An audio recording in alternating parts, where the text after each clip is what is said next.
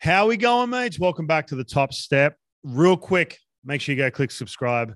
Go leave us a review. Go tell your mates. We've got a great show. Grant Balfour is about to join me. We're talking all things CBA as we're rolling in to spring training. 2022 is going to be a blast. We're going to have plenty to talk about and a lot of guys to talk to. We're going to have some unreal guests coming up once we get into spring training. So go do your thing. Go have your workout, your drive, whatever you're doing. Enjoy this episode. Grant Balfour joins me right here on the top step. No matter what happens, Ryan Rowland Smith has something to tell his grandkids right here. First appearance of the big leagues. Face a Hall Hall of of Famer. Especially if he strikes them out. Here comes the one-two pitch to Junior now. The breaking ball. He struck him out. Yeah, that will be a story for the rest of his life as he strikes out Ken Griffey Jr. and the inning is over. But what an inning it was. As six. Victor Martinez and Grant Balfour join and benches have cleared. My goodness. This this is Grant Balfour being Grant Balfour. He he is, as you mentioned, Jim, he's amped up. He talks a lot. It's not personalized, but he talks a lot. In fact, he has the demeanor of a guy that wants to fight you. You'll never say that I'm not killing them. Kill, kill, killing them. Killing them. Yes, kill, we are them. back. How are we, champion? Yeah, good mate. Good to see you again. Been uh, been waiting for it. I know, me too. It's snowing here, actually. Can you believe it? Crikey, Yeah. mate. I can't actually. Yeah, it's hot. I'm looking outside. Yeah, actually was down at the beach the other day. I mean, the water's cold, but uh, out on the boat, mate, enjoying a bit of sunshine. So yeah, two different worlds, I suppose. But that's good. You get out on the uh, get out on the snowy, mate, and enjoy the mountains. I love that too. Yeah, absolutely. I got the three-year-old doing he's doing blue runs now, little Lennox crushing blues. He's Mate, a maniac. awesome. Should see him. I mate. uh, actually was excited to get on the slopes myself this year, but yeah, having the shoulder surgery probably not a good idea. So maybe Yeah. next year get out there Buck- and uh, enjoy You it. You got Buckley's chance. Now, Grant, we have got a boatload to talk about today. Some of the Yeah, things that popped up in this uh, in the latest, the latest and greatest with the lockout. Now we're we're taping this right before we're hoping it all ended. We're hoping. We haven't got a crystal ball to figure this out, but hopefully when you listen to this, it is all ended. But I want to talk about a couple things that are going to be a part of the game, uh, 2022 and beyond, as the players, the owners get together, shake hands, sing kumbaya, have a hug, and say, "Hey, let, us get on, let's get down to business." But um, Yeah. before we get into that, we do have word of the day. I want to get right to it, mate. Now, this is a, a special tribute to Coe the apprentice, who's on with us right now. Now, Coe Yeah. is is an uncle. Congratulations to Coe. Congratulations, Coey. Good on you, mate. his sister's had a, uh, and we only found this out today, by the way. This, this was not premeditated or anything like that. We found out right before we clicked record. Yep. The word of the day I had a couple options, but there's only one option today, and this is in honor of Coey's Ryan Cohen, his new nephew Milo. Now, tell us about Milo, mate. Grant. Well, Milo was just born, uh, you know, 2 22 22. So uh, Deuce is wild, mate. Uh, Milo just born early this morning. So uh, congratulations to Ryan. And uh, in honor of Milo, I wanted to pull up the, uh, the good Yes. old can of Milo here from Australia. Grew up on this stuff. The best stuff ever. Milo, you'll love it. I'm so happy you have that in your pantry, mate. That is a staple in any kid in Australia growing up, part of the diet. Oh, mate, you don't leave home without it. The best stuff. And I just remember eating this stuff on my ice cream, uh, drinking Milos all day long. I, I still crush them. Put the milk, just depending on the day, I might go a two scooper, a three, four scoops. you know, it's, uh, oh, mate, it's good stuff. Yeah, I remember too. Like if you know, hot, if you put in hot water, it'd melt in. It'd be like a hot chocolate, basically, or like they Yeah, say in the states, like a hot, like a hot cocoa, right? Yeah. Which they drink up here on a snowy day. Now, but Yeah. when you put it in just straight water, or I, I guess you put it in milk, it all comes at Put the top. milk. So you get the spoon out Yeah. and spoon it out with a teaspoon. You got chocolate all over your face. Remember that? Yeah. Yeah. That's it. Doesn't really mix in too well. You'll, you'll definitely get that layer on the top. Then you just go the, the teaspoon and you just shovel it in. I got caught a couple times. I think mum caught me a couple times, nose deep in the pants. You just straight spoon it out of the tin. Oh, mate, that's my favorite. that's my favorite, mate. I just shove it right in. And it's like eating sand, you know? I mean, it's just like Yeah. Once it's in your mouth, it's hard to get Grainy. down. you need a chase of it, mate. It's so good. Yeah, no, it is. There, there is an Aussie shop here uh, that sells a bunch of Aussie stuff. I need to get down there. Yeah. Yeah, skip the Tim Tam, skip the yeah the Arnott's Bickies, and get me get me a tin of Milo. But no, good Yeah, stuff. So again, Coey, congratulations. And you, you Yeah, new mate. nephew Milo is going to be an absolute champion. He's got he's got a good uncle bringing him into the world. So Yeah, maybe Okay. maybe he'll grow up instead of on the uh, on the milk, mate, on the breast milk or on the formula. Maybe just get him straight onto the Milo, mate. yeah, exactly. Jockey milk. You'll end up Yeah, you'll end up end up with a little Aussie accent. I love it. All right, so we've got a lot to get into. So the latest and greatest as as we're recording this, and like I said, we should be relatively close to getting back to business, back to spring training. It's going to be exciting. We've got a bunch of a bunch of players too. I do want to say this: we I have reached out to different players who do listen to the show. They want to come on. But I understand they want to wait until this this stuff sorts itself out, which is a perfect time, Grant. I was getting frustrated the last couple of weeks, but I get it. I totally understand it. They Yeah. want to wait till this stuff settles settles down, so they're not, you know, saying saying the wrong things or whatever. Or you know, I totally get that. But spring training is going to be a blast, man. We're going to have a ton of people join us once spring training gets going. Get you excited uh, for the season. But Yep. let's jump right into some of the things that popped up in front of us here. They are getting closer. Finally, this last week they've been spending you know in the same room together for more than 15 minutes, which is fantastic, and they're slowly starting to make a little bit of headway. So the Yeah. first thing I do want to talk to you about, which is interesting, it's always been kind of regardless of this uh, CBA, you know, even as a player, you get put on the 40 man roster, you have three years of options. So ultimately, Yeah. you have three years to prove that you should stick around and be an, and be an everyday player. And in those three years, in, in our time and up until today, until we looked at this, a team can option you back and forth to AAA as much as they want. Now, there is one thing with this, and if you're unsure about how that works, when you do get optioned down, back in our day, you had to be down for 10 days minimum. So you knew you were, you were sentenced to AAA for 10 straight days, unless there's an injury. Now Yeah. it's 15. There's 15 days you have to go and, and sit down. And one of the reasons they did that is to limit the amount of times player, uh, excuse me, teams can option guys back and forth. So, like I said, the amount of times they can go up and down is limit, limitless. There's there's players who 10 times option back and forth, back and forth, filling Yeah. it in as a bullpen arm, this, that, and the other. So, what are your thoughts on this, man? The, the, the, the players said, listen, no more than four. You can't option a player in one year back and forth to AAA more than four times. The owners said five. So they're close on that. But what are your thoughts on this? Like, do you think it's something that a team should be able to just option a player back and forth? What, what are your thoughts on that? It goes both ways, you know. I mean, obviously starting to limit those numbers and not having it limitless, um, obviously is going to, you know, give that guy some more time on the roster. You know, obviously he gets, you know, sent up and down all year long uh, using, I mean, I'll use the Rays, for example. They, they do it all the time. You know, they move, send a guy down, bring a guy up, send a guy down. So the service time is not going to be there. The other thing is, like you mentioned earlier, yeah, I mean, the guy might be struggling and not doing so well. Let's say they, they've got a limit at four. He's been, he's at the limit four. Well, now all of a sudden they can't option him back down. He's struggling, really struggling. They can't afford to keep him on the roster. He may have to be outrighted instead of having that chance to be optioned down. So it can hurt you and it can benefit the player as well. I see it both ways. Um, by having a number, I think there it is good to have a number though, because limitless is just, yeah, it's Yeah, just as a player, it just drives you crazy, mate. You're down Yeah. there, you got two places, you're living, you know, you're living down in Durham, you're living up, you know, in Tampa or wherever, whatever the, the situation is. I know a lot of teams try to keep their AAA affiliate maybe Close. within driving distance. But you know, you're talking about flights, you're talking about all these different costs that are involved as well for the teams. There's just a, there's a lot of things that go into it. But uh, I like to see the number around four or five. I think I think that's good. I think that's a pretty solid number. Yeah, I mean, it's going to be interesting because a team all of a sudden now they have to weigh in on once you get to June, July, August, September with some of these players. So I, I don't want a situation where, again, it, and and this is my point. I was talking to you before we came on. Let's say you got put on that forty man roster. You're 23 years old.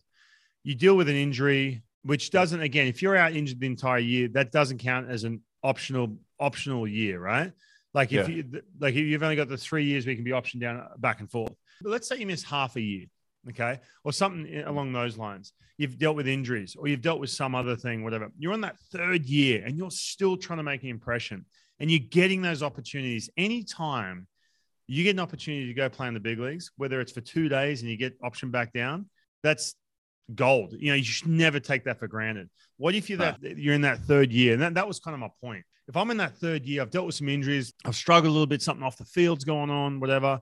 It's that third year. Now I'm really, really dying. All of a sudden, the team's like, eh, you know what? We've only got four options. We'll burn you out in April, May because we need those roster spots because you're that last guy in the bullpen. Yeah. you're looking, you're going to get DFA'd after that. You know what I mean? Even though you're dominating the big leagues, let's say you put up a zero in the big leagues. Yeah, it definitely is. I mean, like you said, it, there's there's pros and cons to all these things. But I do like to see him putting a number on it. I do. I do like to see that, and then and leading into that with the you know you talk about the option stuff there, it kind of leads into the you know the status of being a, a super two and and things like that. Yeah. You know, have you put up numbers? Because that's the other kind of timeline is you know once you do get those three years in, now you let's say you're you're out of options. You know, you got to make that team. You're also looking at okay what are we paying this guy now? Super two your arbitration eligibility. And there's a lot of back and forth here between the owners and the players about what the super two status is going to be. Is it going to be two years two plus years? Is it going to be 22% of the players that reach that status is it going to be 80 are they going to make a change here is it going to be a big bonus pool there's, there's been a lot of back and forth about that too because obviously that leads on to future salaries and what you're going to make based off of the year before. And for those, those of you who don't know, like when we're talking pre-arbitration, so essentially you have zero to three years before. And when I say before you start getting paid, listen, my the, the minimum salary. I mean, back when we were playing, it was around you know three hundred, I think four hundred thousand something. Now it's pushing up past you know the half a million dollar mark, and then into the six hundred. So, yeah, and as we all know, there's a big gap between what the players want and what the owners are willing to give for for your minimum salary. The guys who first year in the big leagues up until that third year before you get to arbitration, where arbitration status is basically then you can start negotiating a little bit and get paid, which again, it's friggin' hard to get to that arbitration number. And Grant, you've dealt with that too. You get to that arbitration and you've you were dealing, and the Rays basically said, listen, listen, take this offer or we're not going to non-tender you. Right at that Yeah. tender date. Yeah, I mean they can they can do that. They can put that pressure on you for sure. Yeah. Yeah. And that was a low ball offer, right? Um, it's based off of the year before. Yeah, the offer wasn't too bad, but it's based off of the year before what I did, and it comes off the year before that. I, I my situation a little different. I had I had been injured going into my first year arbitration. Had a great year to won something, you know, get a bump, but then kind of had a so-so year. So then they're trying to get you there. Then you go out and have another great year, you know, and then you're off as a free agent. But yeah, they, they definitely play their cards and, and and they're trying to, you know, put a scare in you maybe here or there that you force you to take it. Yeah, so it, it- it's interesting, and looking at some of these numbers. So basically, the, what the Players Association they, they really want to get those guys.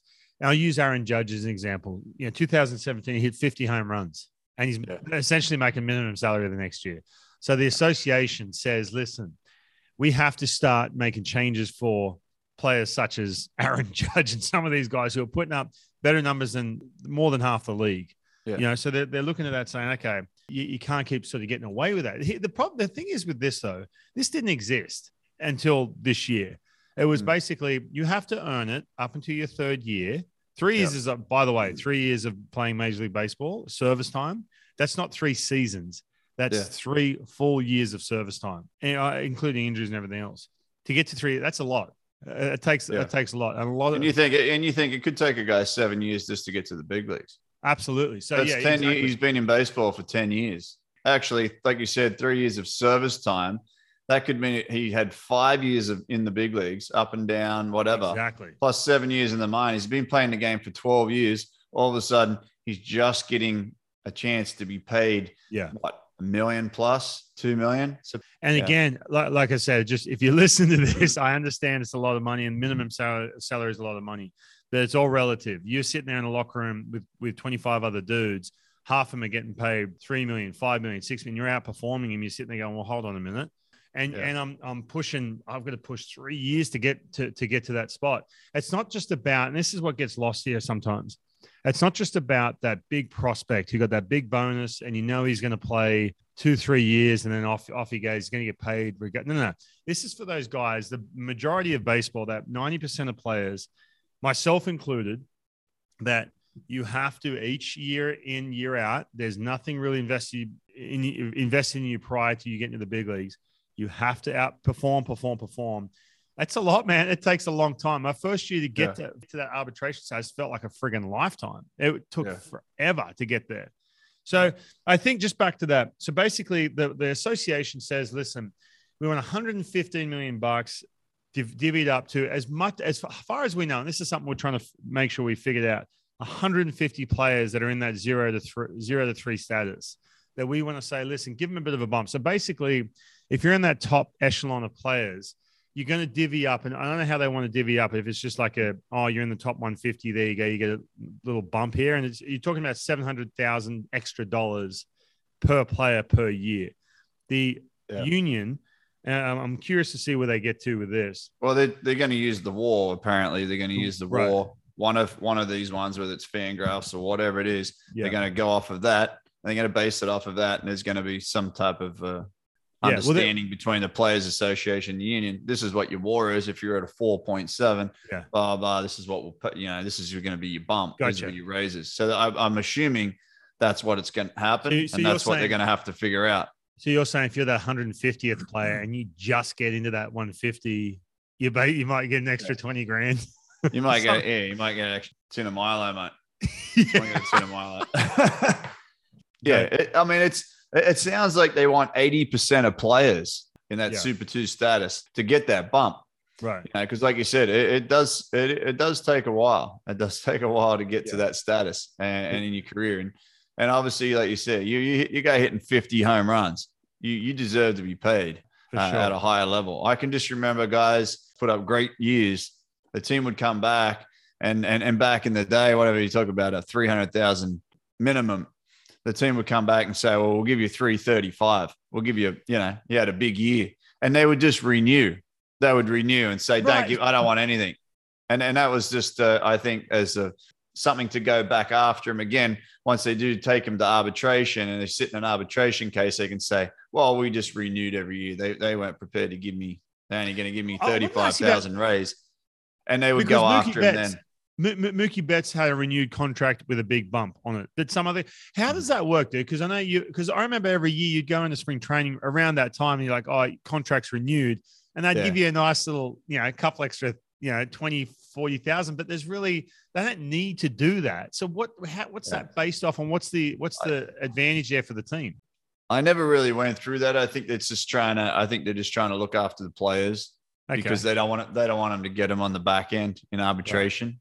You know, have that kind of rapport with the player and say, "Hey, we're you know we're going to give you that bonus. We appreciate what you did," as opposed to, "Well, you know, we're going to give you five grand," and the player's like, "Well, come on," you know, and then uh, and he's like, "Ah, forget it. We'll renew."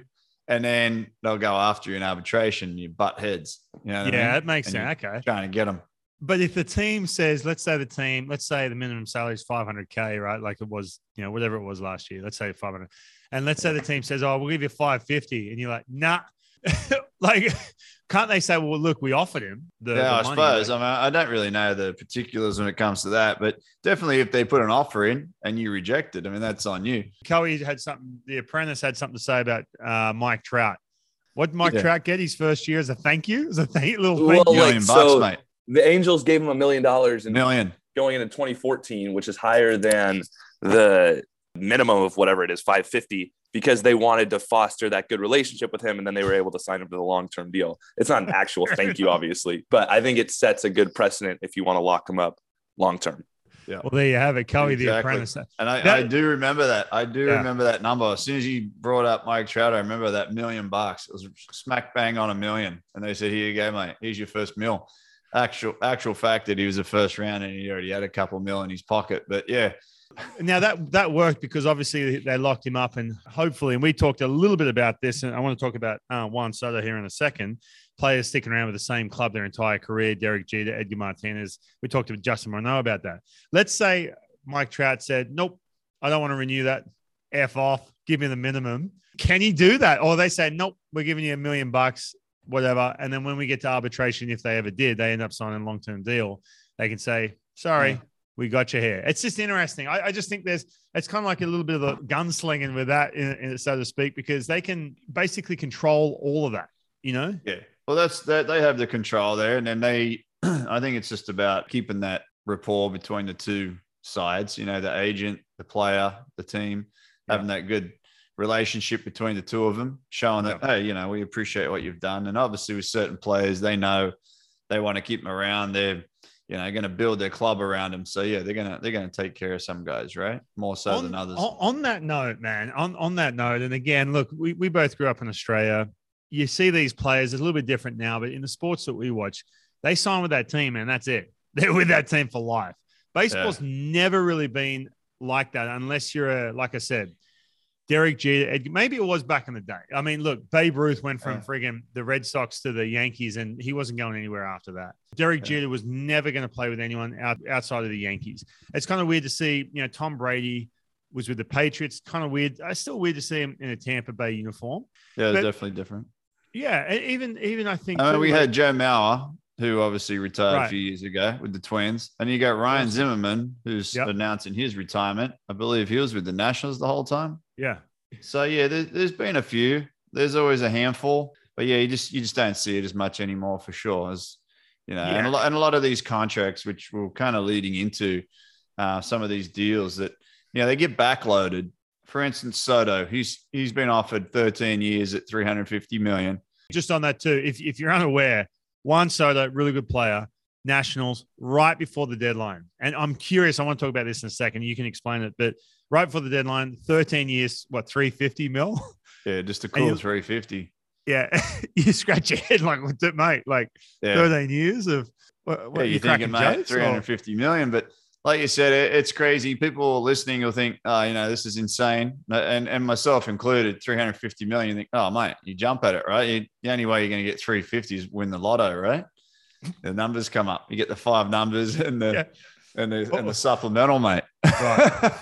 but uh, but yeah, I mean, you know, 27 million. He looks at it as like, well, you know, this guy's getting 30 odd. I could get 30 plus. Mhm. So he's rejected it, and now uh, we're sitting here in a lockout, and I'm sure things will fire back up, and he'll he'll end up getting a deal uh, with the Nationals, something to work out. I, I would think. Yeah, I don't know how far apart they were or too much on that, but uh, it definitely it leads us into you know, talking about some of these contracts and and, and the money that's being spent in the game. Talking about the longevity of players staying with teams and and, and making 27 million. And it, the way they set up these contracts now, 13 year contracts, typically they backload a lot of them, like Stanton, you know, with the Marlins signs a massive deal, 325 mil, 13 years or whatever it was. Next thing you know, he's wearing pinstripes. Yeah. You know what I mean? And people are shaking their head thinking, well, I thought he was going to be in Miami for 13 years. well, think again, guys, because, yeah, you know, like there's no way the Very Marlins are going to fork out 40 mil a year at some point. You know what I mean? So, So, some some yeah, poor bastard's got a Stanton tattoo on his arm, walking around Miami right now. Yeah, that's it, mate. He's uh, he's uh, true and true, but you know, it's just the way it is. A, a lot of those contracts are set up that way. It happens a lot in the game, and you know, typically you see them end up with with bigger teams, bigger market teams. And and I've said this too, and I said this when when Stephen Strasburg signed that deal after 2019, Nationals won. Strasburg's had just a ton of injuries, but the Nationals decide he becomes a free agent, World Series MVP, free agent. Well, they sign him, but to the the thing that got got me, and this was kind of heading into a, an era I thought of a lot of one year, two year deals. You see Trevor Bauer like just up the amount of money, and as he Yeah. says, or some of these guys say, I'm going to back myself, sign a shorter term deal with more money per per year. Yeah, I was thinking baseball is going to go way more towards short short term deals. But then talking to Chris Woodward a couple episodes ago, you you, you kind of get the sense that it's all about years. And even talking to mm. Liam Hendriks, he talked about that too. The play, the cost of this to the team is going to be years. So, in order for Juan Soto to get close, remotely close to get some sort of bargain per year, all right, man, we'll give you 10 plus years, make it 13. And like you Yeah. said, not that the Nationals Well- have no intention of keeping him around, you know, sixth, seventh mm. year on or whatever, four years in. Well, But Well, I have um, I have something to add to that. I mean, it all it all do does come into the point where okay, is he going to be your cornerstone guy for how long? Right? They they know what they want. They they're thinking, all right, this guy's a cornerstone for ten years, ten plus years. He could sit here and play right field for us for ten years, and we've got no one else that we're going to bring in. Then you got other teams like the Dodgers. They say, well, we got little Johnny down in Double A, mate, and this guy's going to be a stud. We'll do Bauer for two years. But after that, Johnny's going to be ready and we can get him and he can put up some serious numbers up here in the big leagues because they got prospects that's coming through the system. So eh, there's a lot that goes into it. There's a lot of thought process past, you know, what I know, obviously not knowing what each organization has and, and what's going on on the inside. But um, that's definitely what they're thinking, you know, too, on these longer term deals, shorter term deals, Yeah. what's in the wings, what's waiting in the minor leagues.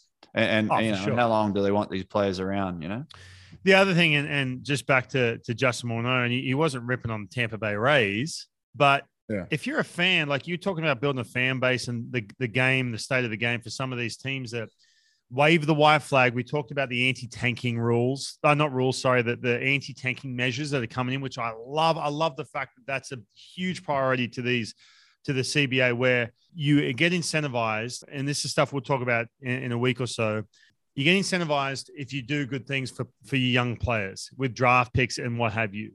But if you're a team that just you're going to have a good player, good prospect, use him for a couple of years, and then off you go. You're not buying jerseys. You're not investing in that team. You're a 12. You got a 12 year old son who goes and watches their favorite player and gone in two years. You're not going to build a fan base. Morneau talked about that. You mentioned Joe Mauer. The Twins always had those steady figures that everyone could could look at, especially in the in those good years where they, they had really good runs and everything else. I just think for the hmm. game, for the game itself, the long term deals ha- have at it. It gives them more of a chance to have stability, more of a chance to say Juan Soto is the face of our team. Go buy the jerseys, go get invested because we're going to build a team around him. And it's exciting too. It tells the fan base, look, we're we're ripping in here. This is this is our Yeah. time. This is our next decade of good good stuff. And think about when you show up to some of these stadiums, you see some of these monuments out the front of these stadiums. These are guys that didn't just Yeah. play two or three years with that club. They played a long time. I look oh, know where some all of the, monuments going to go. That's right. Yeah, exactly. All the monuments, mate. There, there won't be any. You've got retired numbers on the wall. I mean, that's something to be point. proud of. You go, you go into the stadium and you see your numbers retired. Yeah. You know, obviously you had longevity there with that club. You know, so things like that are, are pretty cool to go in. The history, you know, behind the clubs, the teams, For and sure. the game itself. Don't want to see that go either. Yeah. Now, spe- speaking of teams getting more competitive, this is something I, I, I really wanted to um, to talk about the playoffs. Now, 2020 we had ex- expanded playoffs. I didn't Yeah. mind it, man. I, I honestly didn't mind seeing some of these other teams get a crack at making the playoffs. But on the flip Yeah. side, the, the Seattle Mariners, right? They won 90 plus, they win 90 plus games. They're out of the playoffs. They've had a 20 year drought, and their big goal is to get to the playoffs. Now, if you're in a situation Yeah. where half the league gets in, aren't you like, uh, well, you know, I think the MLB basically wanted 14 teams in the playoffs. Players Association uh, said, okay, we'll come up to 12. That's where we kind of stand right now. First of all, uh, Grant, I've got a question for you. Why would the Players Association want to limit the amount of teams that are in the playoffs? So that's a good question. I mean, I, uh, I I do know that a lot of the money's going out to ownership, right? Once we have extended playoffs, obviously there's there's more games, there's more revenue coming in, and, and a lot of that's being played paid out to the ownership. So they want the more more teams to keep that revenue. Uh, you know, there's more games on TV, just more money in general. The players, that side of things, it's uh, they're at 12 and I think they like the expanded, but the other side of it is I think that they know that if we go too many, Yeah. like you said, teams won't spend to get to the playoffs. They know that, oh, I can sit back and win 82 games and still get to the playoffs. Right. And if I get hot, like the Cardinals, 80 wins or whatever it was, 82 wins, get hot, and you can have a run and go all the way through and win the World Series, possibly. Not to say that they won it, but you can have a good run and get deep into the playoffs. Yeah. Whereas you got another team that won 103 games, went out and spent big, did everything, so to speak, the right way, and you know, and get knocked out in the first round of the playoffs, right? Yeah, yeah for sure. The other thing they're talking about too is, I mean, yeah, I remember uh, the short season there, 2020. I think the Reds hadn't been in the playoffs for ages, and they snuck in there with like 80 wins or something. You know what I mean? The, Yeah. All the fans are like, "Oh yeah, we made the playoffs," you know, and then see you later after the first round. But like you said, I, I think it's it's got to be a certain point where it's like you said, they're saying 12. The, the owners want 14 because you know they know there's more money there. But the players are saying, well, hang on, if we if we let too many in, you know, there's only 30 teams in the league. We're not going to let half the teams in the league Right. just make the playoffs all of a sudden, and have a run at it. Why am I going to spend all this money to finish first? And the other flip side of that too now is they're talking about MLB saying, well, if you finish first, you can choose to play the team that that Right. only won 80 games and knock them out. You have that choice. So Yeah. that's kind of where they're trying to give a little bit back to the players by saying, well, we want 14, but you can choose them, just knock them out if you don't think that they deserve to be there. Here's the thing too, and and I know Coey had a couple thoughts on this. Coey, what do you got, man? You, your Padres. Let's say your Padres are that 14th team, right? You're a big Padres. You, you love your San Diego Padres. Let's say they're the 14th team. Haven't haven't done any. Haven't spent any money. There's been no one in the seats. Obviously, they're good good on that right now. But hypothetically, how are you feeling from a fan's point of view, sneaking in the playoffs at that last minute? Yeah, I mean, you talked about it with the Mariners too, where if the Mariners made it in a 14, you know, they haven't made it since 2001. If they made it in a 14 team playoff where they were 82 and 80, is that all that special? I don't know. I, I don't think so personally. And the Padres hadn't made the playoffs since 06 until 2020. Now, they were the third best team in the National League. They would have made it no matter what, the expanded playoffs or not in 2020. But it still kind of felt, I hate to use the word cheap, but it felt like less than it would have had they played. Well, had they played a full 162, obviously, but had they earned it in a 10 team format. And my big problem with it, I mean, look at let's look at 2021, right? In the American League, expanded playoffs would have been great. The Blue Jays, Mariners had great years, fun Yeah. young teams, good offense in Toronto. I would have loved to have seen those two play on the big stage. But in the National League, the Reds and Phillies didn't belong in the play. I mean, come on. And if you if there are 14 teams making it, then what's the incentive to go spend on that middling free agent when you can just hope that a Jonathan India breaks out and that's good enough to get you 82 wins and then you make the playoffs. And as we know in baseball, the Braves won the World Series. You make the playoffs, anything can happen. I think you should have to earn it there. I, I agree with that. If I'm the sixth or seventh best team and I've gone and spent money and been motivated and blah blah blah, then I play this 14th team and whatever. It's that one game that that's the thing that gets me, mate. With this situation where it, it could be you're one of these top echelon teams killing it all year long, and I get it, oh, it comes down to one game. you've got to take care of business. Baseball's 162 games. You get to the playoffs not based on one game, right? You get to the World Series and all of a sudden, game six, game seven. That's where it's that's where there's different elements come in. I'm talking about f- 14th place team that went on a good run or whatever. I haven't spent any money. You're right, man. There's that incentive to just be like, eh, oh, we might go get a couple players. We might go on a Play- run. mate, you're playing with house money at that point, aren't you? yeah. It's like you're playing with house money. Like it's basically what it is. You know, you get in, you're probably so shocked you even got in. Put it in this way, look, place. and, and I don't speak for everyone here in Seattle because I know we have a lot of Seattle listeners. The end of the year was an absolute blast. That last weekend felt like the playoffs. It- my heart was racing the whole time. I was sick. We had it was all dependent on the Red Sox and the Yankees. They had to lose a game, etc. blah blah blah.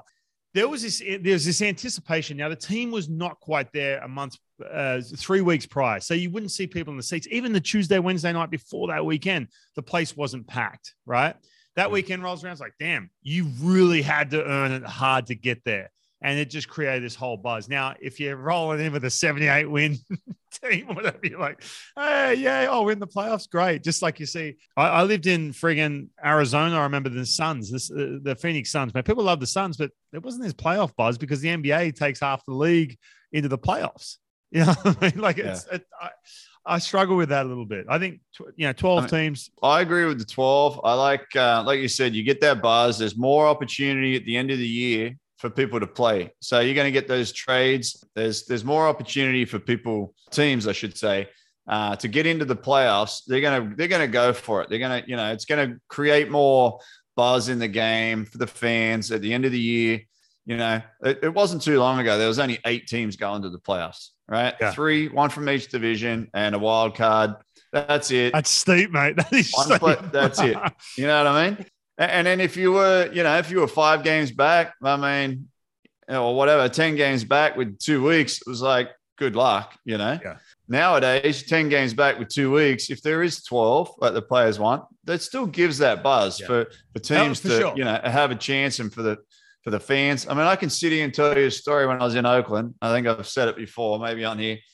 Six games to go, five games back, we were never been in first place, mate. We went in, Texas got swept by Seattle or something like that, and we swept someone. Anyways, now we're two games back with three to play. We've gained that three games. Yeah, we went in, beat Texas the first night, beat Texas the next night. Now it's like winner takes all the last day.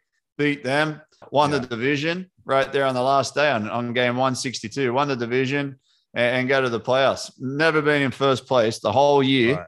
162, we're in first place right at the right time, mate. So That that's just like unbelievable. Yeah, that's the famous story of you kicking water bottles off mounds to get into the game, mate. I, I remember clear as day. I saw the. By the way, I did put a clip up on our social media. The water, you can see you walking on the mound. I don't know if you if check this out on the social.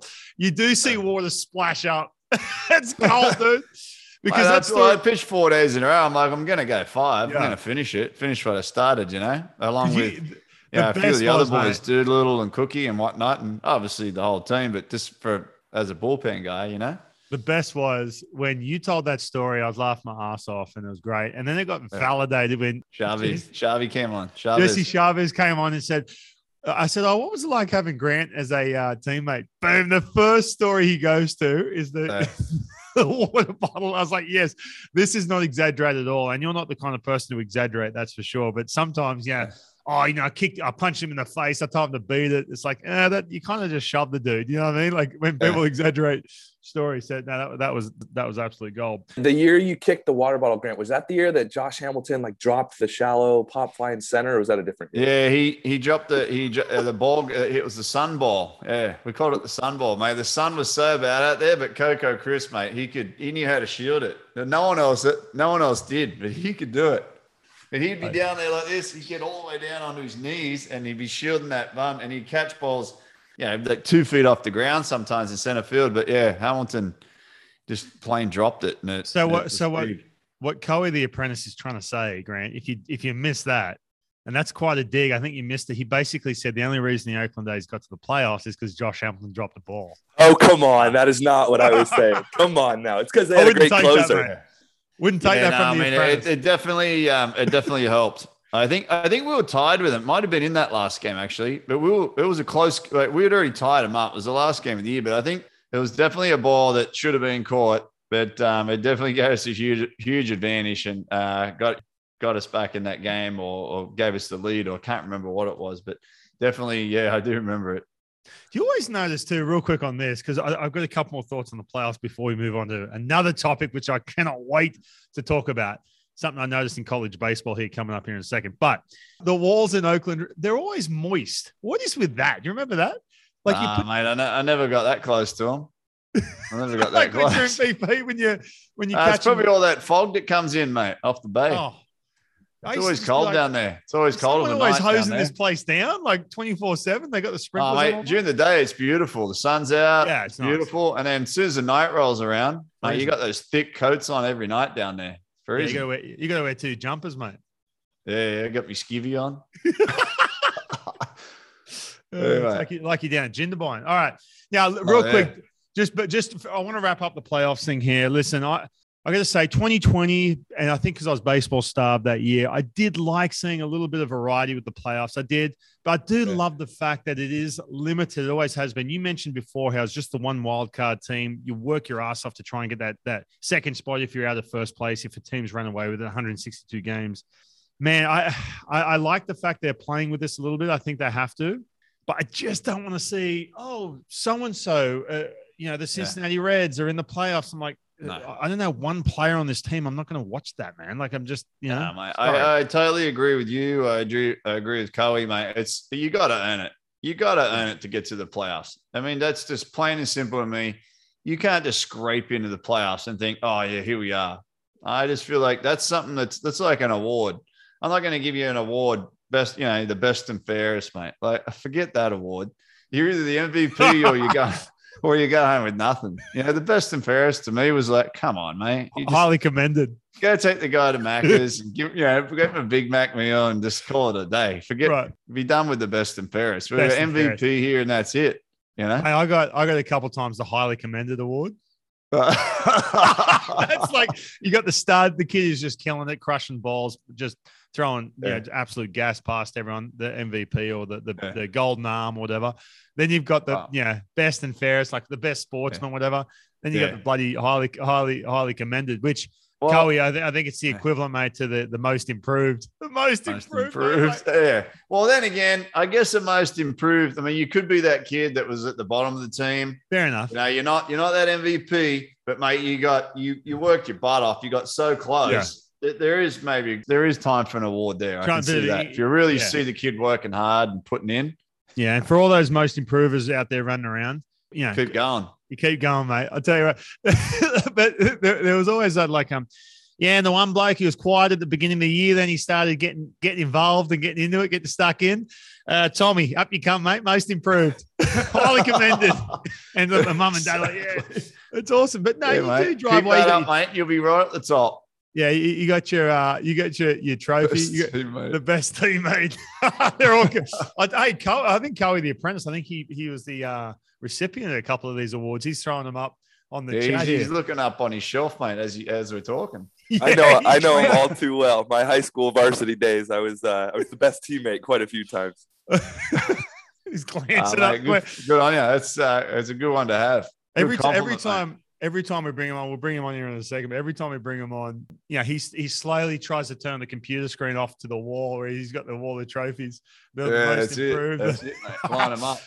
Now, listen, mate. Some, when we talk about the, the game and, and not changing rules, I don't. I think we're on that fence, mate. I think you've got the old generation is like, don't change the game. I'm on the fence. There's some things I want to keep, some things I want to bring in, but I will put my foot down on this one. I want to talk about this, mate. I've noticed this over the weekend, and this kind of went viral. You saw some of the best college teams, these pitchers with these wristwatch or wristbands on, getting the signs. I, I Yeah. mean, I'm sorry. Um, let's get rid of those things quick, smart. Mate, and, and it's uh, they're, they're not wearing Breitling either. I don't know what these things are. So I don't know what's going on there. I don't who, who's making these things and, and what's going on. Coey, you got a little bit of insight there, mate, Hey, or what? Chloe, what do you got on this, mate? let me make it very clear. I am I love bat flips, I love 3-0 swings. Like I am not an old get off my lawn fan. I'm a young kid. Right. I don't like the watch technology. I don't even like when the catcher pulls out a card. You like when Oh, Kiermaier brutal. stole the card. Yeah, I didn't yeah, mind that. yeah. I don't think that should be a part of it. I'm all for using technology to learn and get better. I'm all for having the scouting reports. That's awesome. But once you're on the field, I don't think it should be about how much data the coach can feed into your ear or your wristwatch. I think it should be up to you. How much do you 100%. know? Yeah. He- Here's the thing. Here's the thing on this too. And you mentioned the cards. Now, I, I will say this because I got a long list of things I want to discuss with this watch. We don't have a whole lot of time. I always say that in Was that- college, no you see- pun intended. Okay. yeah, yeah. Thanks, Grant. so uh, you, you don't usually always see the the, the gizmos or, or the the Oh, the antics in college baseball sneak into the big leagues, right? There's things I love about college baseball. I love it. I mean, we've got a Yeah. bunch of um, next gen kids all over. I loved it this weekend. Oregon State, we've got JUCO kids. You know, I got a a kid at Grand Canyon University. I love watching the stuff. Awesome programs, and the talent level's insane now. I feel like maybe because the COVID year, everyone's stuck around. These guys, these kids are studs, absolute studs. But just back to the the wrist thing, the card thing right? I noticed that in college before I noticed in the big leagues. Usually, you don't see this technology, this gizmo stuff that you see in college baseball. Some of the random whatever you see sneak into the big leagues. I don't want to see these in the big leagues. I'll tell. I'll give you the red hot tip. The other one now, Willie Bloomquist. Shout out to Willie, who's going to come on the show here in a couple of weeks. He's the head coach at Arizona State University. Played with him in the big leagues. I said to him, I said, "What do you got on these wristwatches?" He said, "No chance at ASU we're using them." No, some of these professional, ex-professional players, they want their catcher to call the game. That's how they're going to learn. That's how they're going to learn the hitters, read the swing, sitting right behind him. In college baseball, the coach is, you know, touching the face, giving the signs to the catcher to give onto the pitcher. Look, I get it, man. You've got analytics and stuff. I don't know how deep of analytics you got in college baseball because a lot of these guys, you still can't get really good video on these players anyway. You really can't. It's not like college football. It's not like the big leagues where you can go and pull up. You're playing the Atlanta Braves and you can pull up their local feed and boom, off you go. You got all the video you want. A coach sitting in the dugout, I'm sorry, I think is going to limit what happens if he's calling the signs as opposed to that catcher learning the learning his pitcher, getting a feel. He's sitting inches away from the hitter. So that's the argument there with the watch. Yeah. Oh, it's easy for the coach coaches to go click, click, click. It's coming from the coach actually, and the yeah. catcher gets it, the pitcher gets, and off you go. These things are ridiculous, man. I've seen like a red one, I've seen a black one. So what you're saying, it goes from the coach to the pitcher and then to the catcher, or how both. does that? It goes both. to both. So yeah, so like the, so everyone's the, on the same page. So there should be no cross ups. the battery goes dead or something. Pitchers out there running circles. The thing is, yeah. you, you can't shake off the you can't not going to shake off a coach in college, but a lot of these programs, you're not going to shake them off, right? No. So he says fastball inside, boom, and, the and the pitcher has to look at it and go, okay, fastball inside. I mean, what if I'm like, man, I just I'm not feeling it. Uh, just and I know baseball pitch sequencing, it's all complex, and that's what I love about baseball. But at what point, just holistically speaking, is it not sports? You know, like is having a watch with yeah, yeah, and from t-ball up to the big leagues, has the right fielder ever known what pitch the reliever is going to throw? So, so now, so now are we I was going to say, so now we're going to have everyone on the field wearing it. So the right fielder's like, all right, he's throwing a fastball in. I'm going to shade to the left. So the the the coach doesn't have to even say, hey, shade, because you, you're already shading for the pull hitter, right? And it takes away that, you know, the shortstop mouthing to the second baseman who gives a nod to the first baseman. Yeah. Okay, fastball away to this. Well, he might he might just call him instead. You might just grab your cell phone yeah. and just call him. You know, ask Siri to text him what. Yeah, to say. Siri, yeah. just text him over there. Hey. And like you said, th- those type of things starts getting a little bit too much.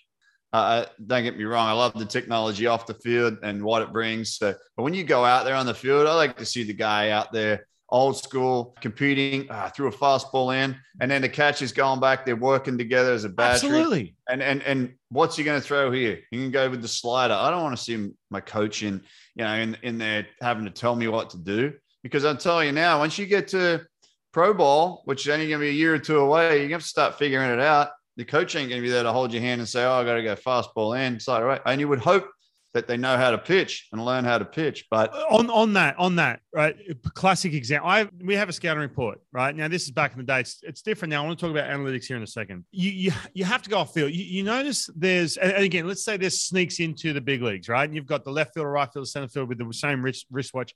Big leaguers shake all the time. They do. Liam Hendriks is in the ninth inning, whatever. You see him shake all the time because he knows he knows exactly what feels right at that moment. So what's he supposed to do? Go uh, no, press a big X on that and go no, and put something else in. And is he going to literally sit there and go like this and tap? All? It's not going to speed up the game. It's going to slow the game down in reverse. 100 percent, right? And then you're going to have a Wi-Fi malfunction. The Bluetooth's not going to work, and something's going to oh happen. You have to call time. Hey, just, just you know how technology works, mate. It has its glitches. Just on that, now kids, I get it, man. Even Chloe, your age too. You're younger than us the Rapsodo machine. I set up the Rapsodo when I'm working with these kids, right? working on velocity. They're like, oh, I've got the Rapsodo out. It's like, no, no, no. Listen, mate. You, are right now, you're throwing 82 miles an hour. This thing, the rap, Rapsodo, no, no offense to Rapsodo, but it can get glitchy sometimes. It drops out. So I'm sitting there. I've got now with this kid to try and throw a bullpen session. I'm spending 15 minutes trying to get this thing to, to connect on the Bluetooth and everything. It does my head. I'm like, dude, just get up there and let, us just pitch, man. Let's get some feel going. I'll get the ra- I'll get the radar gun out. Let, us get some real work in. Stop worrying about what this friggin' Rapsodo says. It goes yeah. back to again. I don't mean to get fired yeah. up about this. It goes back to too much uh, putting things into analyticals uh, analytics' hands. Have some feel. We've seen a pattern here from every guest we've had. Current player, managers, uh, past player, coaches, whatever they all say the same thing. You have to have that human element, that gut feeling if you want to win, especially Justin Morneau said. Everyone can get the 70% numbers. You want to get that 30%, you have to have that feeling. A wristwatch ain't going to do that. Well, Kelly, what do you got, champion?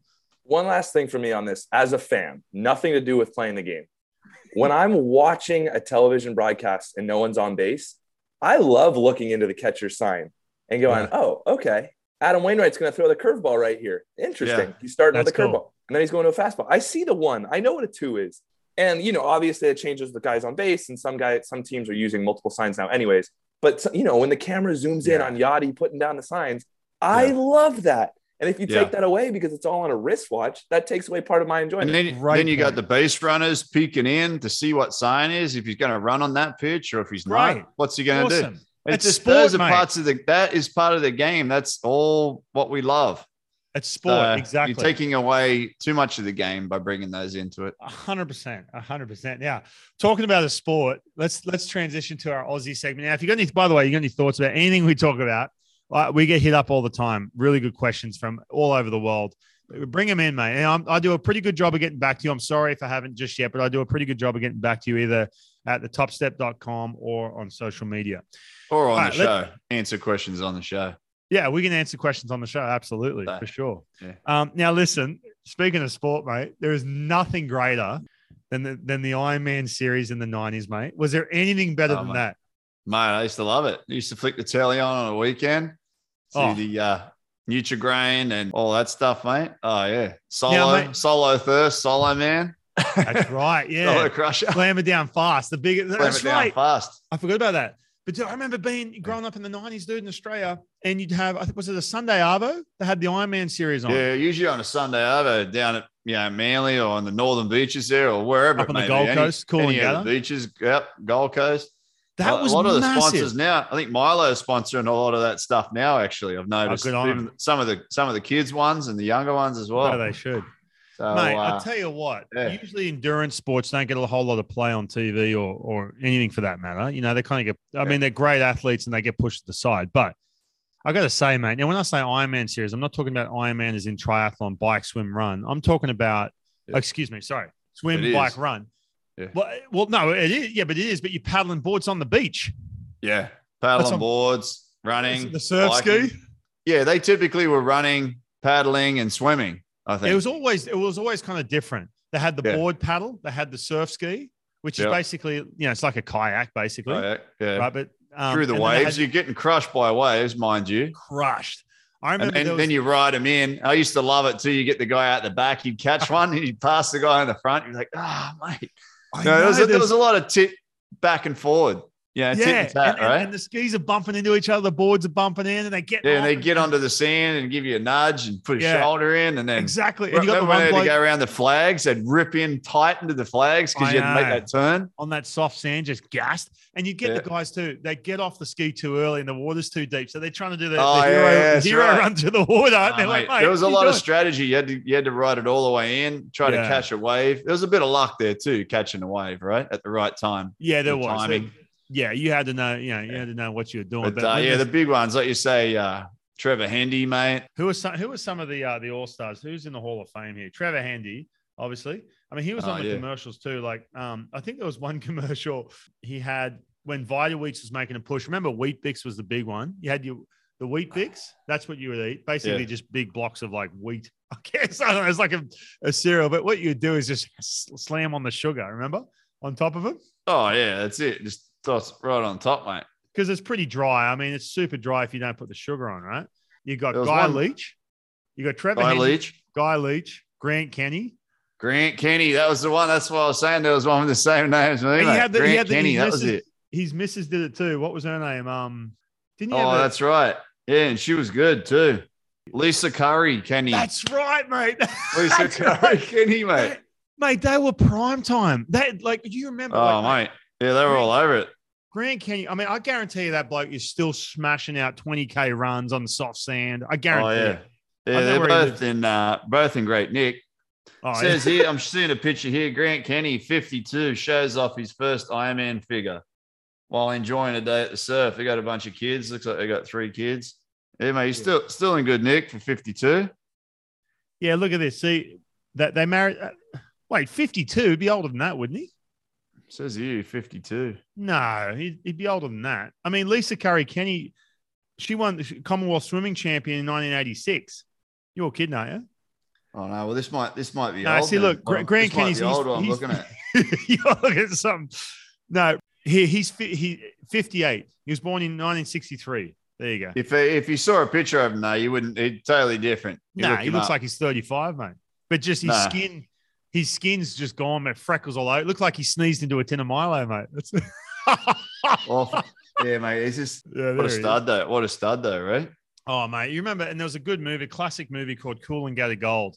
Maybe remember we did the two hands movie review. Might have to do a Coolangatta Gold screening where you and I watch it and we re- review it. You ever watch Cool and Yeah. Gather Gold? Oh, I haven't seen that one actually. I've seen a lot of the good Australian. Aussie ones, but I haven't seen that. Oh, it's classic, mate. To, to uh, yeah, Cool let- and go let to me- gold. Is it on Netflix? In the archives? I'm gonna look it up here. Coolangatta Gold. Have a look at this. Um, well, because the Coolangatta Gold is the the event. Mate, look at this poster. I'm gonna have to post this on on social. John Joe Lucas is determined that his son Adam will is. become a champion Ironman. He neglects his younger son Steve. That's right, who is aspiring band manager, enjoys karate as well as being his brother's training partner. That's right, the two brothers, mate. Uh-huh. That's right. Twenty thousand dollar prize money. There you go. What are these? What are these Uh, okay. baseballers? What are these Mate, it baseballers complaining it about? did, It did 1.365 million in the box office, Aussie dollars. Uh, mate, that's a killing. That's a killer back home. That's Grant. I can't. You are on Australia, mate. If you have not seen Coolangatta Gold, you are kidding. I, I bet Oh, you mate. Coey the Apprentice has seen Coolangatta Gold. Yeah, right. Steve falls in love with a ballet dancer, Kerry, who inspires Keza, who inspires him to compete in his brother with his brother. So that's right, they compete and they're running at the end, mate. At the end of the Cool Movie, Go to Gold. movie features Grant Kenny. Uh, see cameos. He was big time, dude. I just remember the Oh, Nutrigrain. mate, I'll have to. Uh, I'll have to check it out. I'll have to check it out when we get off. I'll hit. I'll hit the. Uh, I'll hit the cinemas, mate. The Yeah, they- they- They should be playing at the Hoyts somewhere. Yeah, probably. Get your Hey, mate. tickets. Have you still got a video cassette player? Yeah, I'll throw it on VHS. I, I'm watching. Actually, I, I used. To, I grew up with Beta, with the Beta. I used to have the Beta before VHS. Remember Your mum and- Beta? Your mum and dad get sucked into beta, did they? I, no, Yeah, we I had the Beta. for that. Yeah, we had the Beta, and then they went to VHS, and then you know DVDs and Bluetooth. But if you put the beat, if you put the Blu-rays and the beta tape in, if you put the beta tape into the other machine, it'd go all, it'd be lines all through it. Remember that? yeah, it'd just be snow. Yeah. I remember we we had I, I think it was that or the other way around, and I was at my cousin's place and they had the beta machine, and we bought a video over to watch one night, Friday night, eating pizza, whatever, and the Yeah. lines are through it, mate. We're trying to watch a movie, and they're like, "No, you'll be right. Just keep watching." yeah, oh mate, that's good. That's golden. I, uh, I think it was I think it was Footloose, the original Footloose or something. Awesome. Well, anyway, All right, yeah, mate. that- the Iron Man series, mate. Uh, we that I'm glad you brought that up. Coolangatta Gold. We're going to watch that. We have to review that. That might be an assignment for the Apprentice too. He might have to go watch it as well. Get get, Yeah. get his take from an American. All right, I'll mate, get on it. That's my homework. That's my homework. I'll That's get your, on it. that's right. That's your homework. Forget everything else important you've got to do. It's this podcast and it's your homework watching Coolangatta Gold 50 times to give us a give us a proper review. I'll be I'll be coming at you with the themes and the motifs and oh, everything Oh. you can imagine from this. I movie. can't wait, mate. I can't Love wait. it. I cannot Love wait. it. I'm I am gonna. That's my homework too this weekend. Kids are gonna want to watch some Disney thing. Nope. Cool and Go to Go, Gold. go to go, boys and girls. Take it on. Big, Pull up a seat. Go and get your popcorn. Throw your popcorn in the microwave and let's go. There you go. Sean, you got you got here. You got Adam and Steve, the brothers, and Kerry's like, "Nah, mate. You compete against your brother. You can do it, mate." Nah, I don't want to. I'm a band manager. They're my best lines. Whoever's seen the movie who loves the movies, like you, you tell me I'm butchering the movie. Usually they have lines from the movie. Anyway, regardless, I'm watching that. That's that's going to be watch. If you do want to watch Coolangatta Gold, give us your own review. Actually, review this podcast, please. Apparently, that helps it out too. I've said that a million times. Go on and review this bad boy before you review Coolangatta Gold. Grant, you got anything else, champion? Before we let Mate, let I was go, just going to finish. I was looking at some of these, um, looking at some of these times here and some of these uh, winners from the uh, from the actual event and stuff like that. It says here, just showing like, you know, Guy Leach back in '84 and stuff. Nowadays, you had Caine Eckstein and then Ali Day, mate. Ali Day is just a- a mainstay almost since 2012. He's won uh, one, two, three, four, five, six, seven out of the nine uh, races in the in the Ironman, mate. So what a stud this bloke must be. Yeah, I, it, the, the fact it's still going on is awesome because it was prime time. It was dead set in the nineties was prime time. Now I do have to name drop here. this isn't my claim to fame, but I do have to name drop. When I was in high school, I had a girlfriend. Her name was Christy Cameron, Yeah. and it was the women was the Devondale Iron Women. She won that bad boy, mate. This chick, she's used Wow, to be a swimmer, Christy, right? We went and saw Jurassic Park down at Tuggerah together. Rode the train down. I swear to God. But sat sat in the, sat in the movies. uh, We, we whopped school. No, I'm joking. We didn't know. I think we had a day off and we caught the train down. Anyway, Christy, big shout out. I know you're listening. Uh, of course she is. The, but Christy, mate, she was a weapon in the pool. She used to she used to come to school, and I'm like, "Oh, you all right?" She goes, "Oh, I'm just tired." You know, I'm like, "Oh, what do you have this Yeah. morning?" She goes, "I had to do 2K at butterfly." I was just like, my jaw dropped. Here I am, Yeah, crushing right. a crushing a sausage roll at lunch. Can I? Yeah. but uh, Yeah. yeah, mate. But Christy Cameron, big shout out. Yeah. Good you. Devondale women champion. Google it, look Ah, her mate. up. Uh, I might have to give her, might have to stalk her on Facebook and and say, hey, uh, do you listen to the show? No, I'm Yeah, ch- check out the top step yeah, check it out. in between your 2K butterfly. Yeah, yeah. yeah. Take a break and get out of the pool. That's Great. it. Get your swimming cap off and, and rip in. All right, now, all right. I've kept you on too long. It's time to go, Grant. This has been fun, mate. We'll see you next week, champion. All right, buddy. Good on you. Ho- Great. Hopefully, we're in spring Rhino, training. Cowie, good on you, mate. Appreciate your input, mate. My pleasure. Absolutely. All right, guys. See you next week. See you, mate.